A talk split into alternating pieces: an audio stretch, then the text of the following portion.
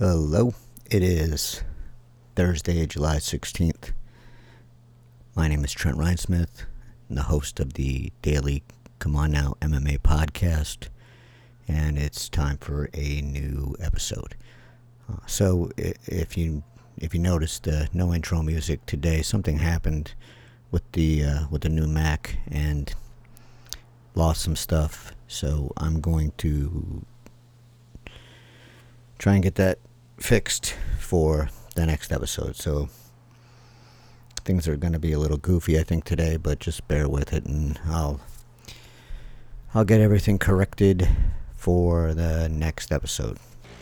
So what I want to start with now is Colby Covington. So Covington posted what he said was a fight agreement for August 22nd, and that the fight card was going to be headlined by a fight between Covington and Tyron Woodley, or as Covington and his wicked sense of humor wrote, Tyrone. So, no signatures are on this alleged fight agreement. Covington's not on it. Woodley's not on it. Just some names and a date. So, is it real? Maybe. Is it fake? Maybe, but that's not really what I, I want to talk about. Uh, what I want to talk about is is Covington himself. So Co- we all know Covington's shtick is the, is the MAGA guy, and if whether it's real or not, I don't know. But what he what he's showing me and showing all of us is this guy who's more or less he's racist um, he's xenophobic and just not a not a very tolerant person. And whether that's a character or not, I don't care because what you show me is what I assume you are. So if you show me that you're a racist, if you show me that you're xenophobic, then I'm going to have to assume that's what you are. And don't give me this wrestling uh, character shtick because that doesn't work. That's not. No, I'm not buying it. And so the problem is now you're uh, attracting a certain kind of fan. And that certain kind of fan was the one that uh, was the first comment I saw on Covington's Instagram post. And so that fan um, wrote Tyrone, again with the Tyrone, Tyrone, quote, race card Woodley pussing out again. What's this like the fifth time he ducked Colby Covington?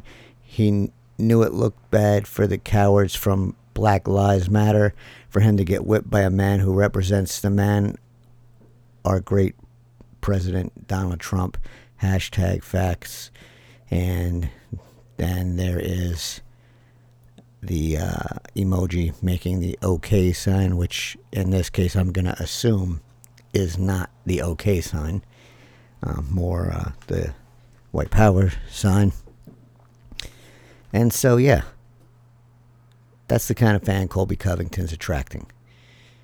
Just flat out showing his ass and, you know, showing that he too is is a racist. So this is stupid. Um, so that's the kind of fan that Covington's attracting. And again, this goes back to Colby Covington. I don't know if Colby Covington's racist, but I do know these fans that he's attracting, at least this one, and I'm sure if I went and this was the first comment I saw. So I'm sure if I go digging through these things, I'm going to get into some other nastier bullshit. And okay, so now what am I supposed to believe about Colby Covington? Because he's not going to denounce these people. And no, so if you don't denounce it, then you support it by silence. And then I go back to my original conclusion that, yeah, you're racist. because if someone calls me a racist or a, a, you know any anything of that you know that nature, racist, xenophobic, anything like that, that offends me because I know it's not true. And that's and then so I'm going to I'm going to speak out and I'm going to set that straight. And if I have somebody that you know supports me and they're racist, I'm gonna and I'm gonna tell them to go to go screw because I don't I don't need that either. I don't want the support of some knucklehead like that, and I would I would imagine that most people would want to want somebody like that to support them. But Colby Covington is fine with that, and so if you're fine with that, then you know you're you're in my book, you're pretty rotten, and you're also then a, a racist because if you don't denounce something like that, then you get painted with that same brush. And if you don't like that, then speak up about it.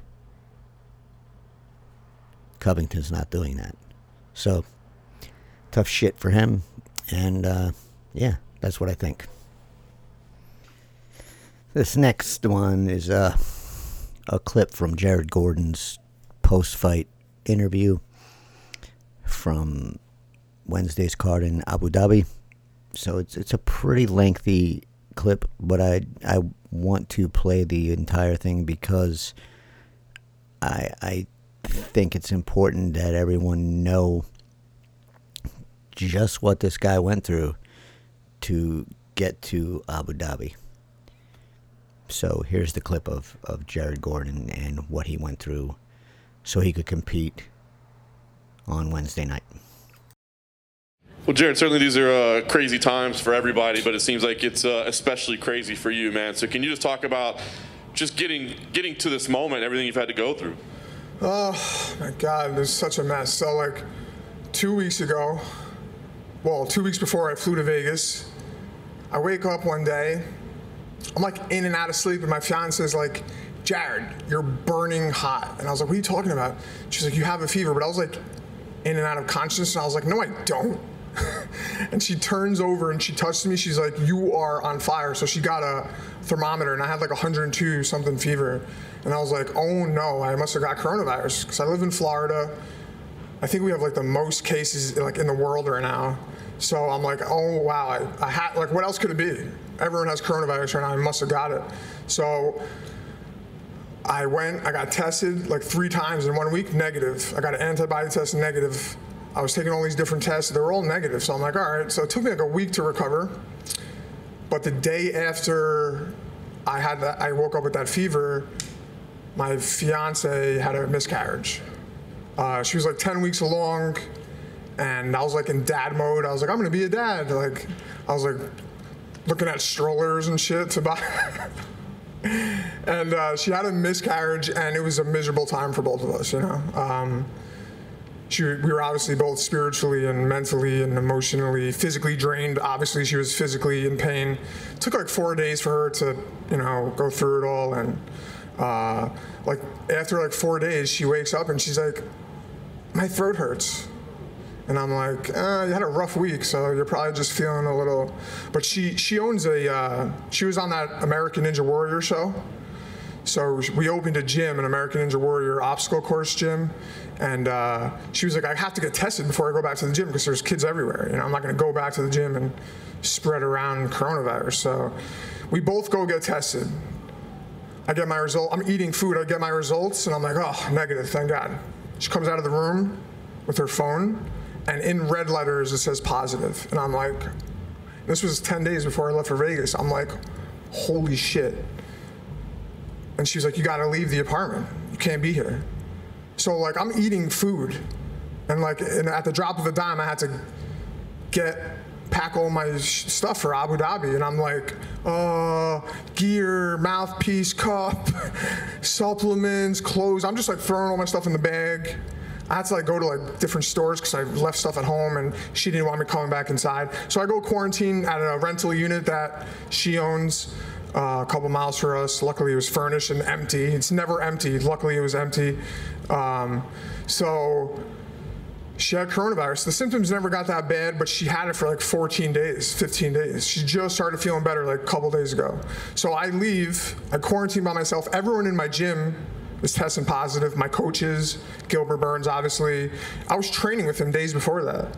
Uh, Herbert Burns was supposed to corner me, but couldn't because he was with his brother and they wouldn't let him come. Lost all my corners.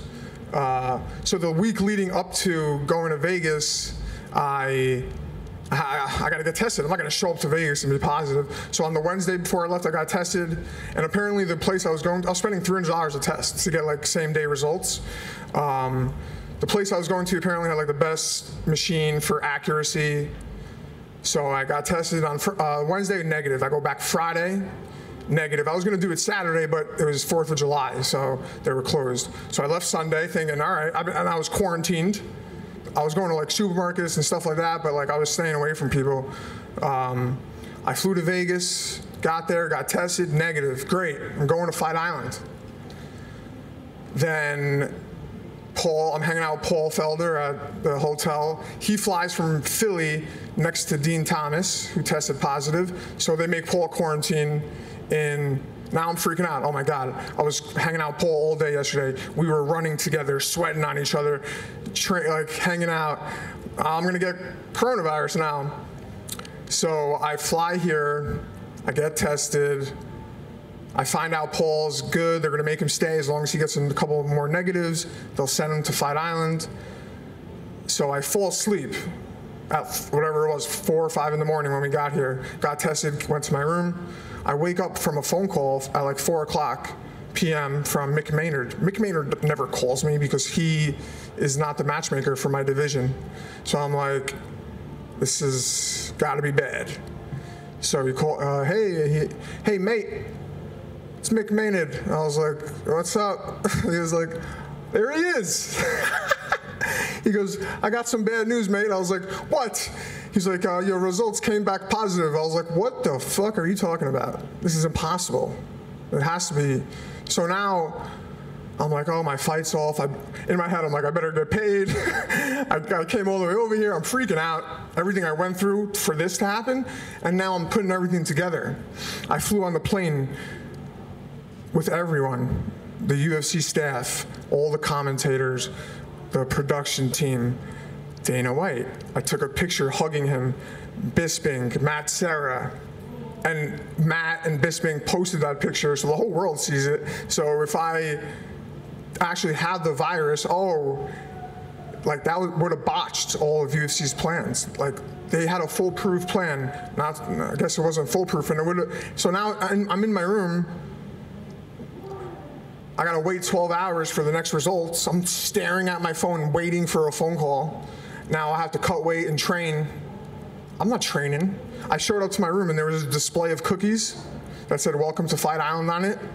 I got that phone call from Mick and I just, I just looked at the cookies right away. You know, I'm hungry. I'm thirsty. I'm, I want to eat all the food in my room. They were, you know, giving us that quarantine menu food. I have to work out on my balcony by myself. I've been working out for for 14 days by myself. Every workout I did for two, three times a day was by myself. That's hard to get motivated to do that. Yeah, I'll go running every I go running every week, but most of my workouts are with teammates, we're coaches, we're holding mitts, we're getting happy, we're excited, we're having fun. I gotta do every workout on my own in Florida in 98 degree heat, 100% humidity. It's worse feeling than here. It's hotter here, but it's more humid in Florida right now.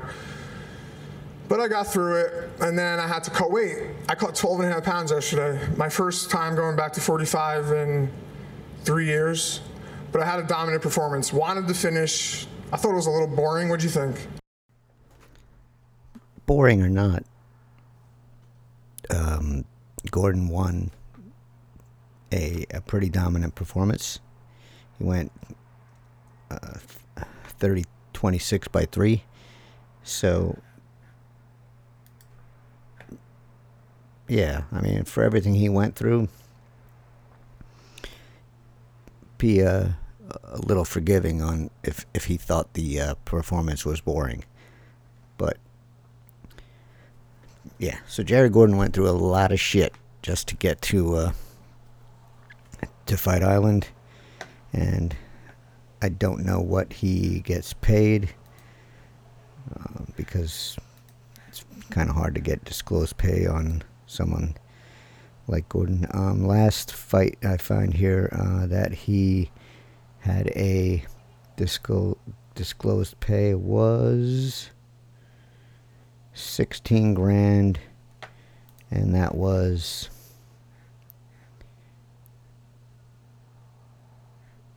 three fights ago so he's two and one since then so he's probably not making um, all that much yet so all that just for a a not a very good payday so good. So yeah so rough rough rough fight week for Mr. Gordon. So hopefully things work out and when he gets home everything is okay with him and his fiance. So yeah real tough real tough fight week for for jared gordon so and his family. So glad that he got the win and you know didn't get half of his pay for his efforts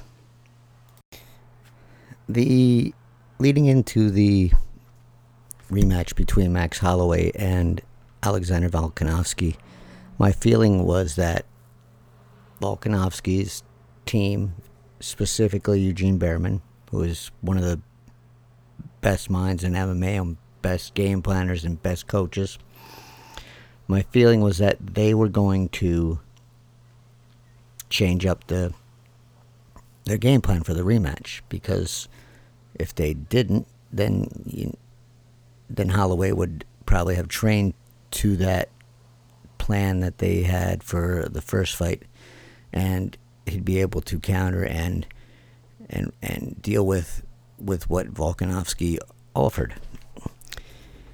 And that didn't happen. So Volkanovski and his team more or less used the same game plan. And Bareman spoke to Luke Thomas about this, and I just want to I want to play this clip because it it it, it goes a long way towards I- explaining what Bareman was thinking and how impressed he was with Holloway and his team. Uh, uh, look, and and I think a little bit more credit always. Had, Max's team never gets mentioned that much. I don't know why. Like that is a brilliant team. I'm telling you that is like one of the most underrated teams I've ever come across. One of, and I've studied them in depth. They are very, uh, sh- you know, strategically very good team. They know what they're doing.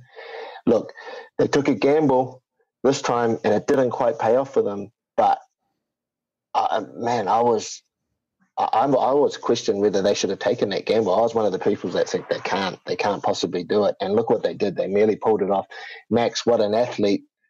Um, you know, the only other person that I thought could, the only person, other person that I know that could have learned, you know, that sort of mastery and that sort of time is Israel Adesanya. And um, now you can add Max Holloway to, to that list because he got a pretty good grasp of something he's never done his whole career in such a short amount of time, and he nearly got us.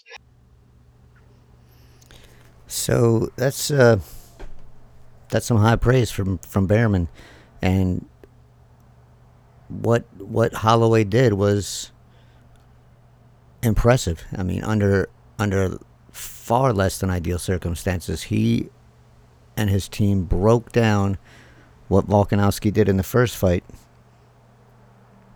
And like Bareman said, nearly earned his title back through those efforts. And I don't think I don't think Holloway's getting enough credit for that. Um, he took uh, he took a ton of information, absorbed it, fought a different fight from what he usually fights and almost got his title back. And maybe that's why Holloway was so um I, I it was I don't want to say easygoing but or accepting but he took the loss with the with a lot of with a lot of class and and just it figured all right, lost this one. This, is the feeling I got was like all right, lost this one. Gonna move on. Still only 28. Still a lot of time. I can get this back. And uh, yeah, Max Holloway has a champion's mindset, and it's going to take him some time to move to get back up to the uh, to to another title shot. But if Volkanovski's still the champ when that happens, Bareman and, and company better uh, better have a different game plan because by then Volkanovski will be I'm, I'm sorry Holloway will be tuned in to that and he will uh, he'll probably be able to shake things up. But I would expect that if this happens for a third time, that seeing what they saw the second fight, Bareman and company are not going to uh, just go with the same plan this time, no matter what the circumstances are. Um, so I'm going to wrap it up on that. This was, uh, I don't, not one of the better episodes. Uh, just technically, I was having some problems and I'm going to take the weekend and work through this and um, come next week, figure out what's going on um, and, and try and up, up, up the game a little bit.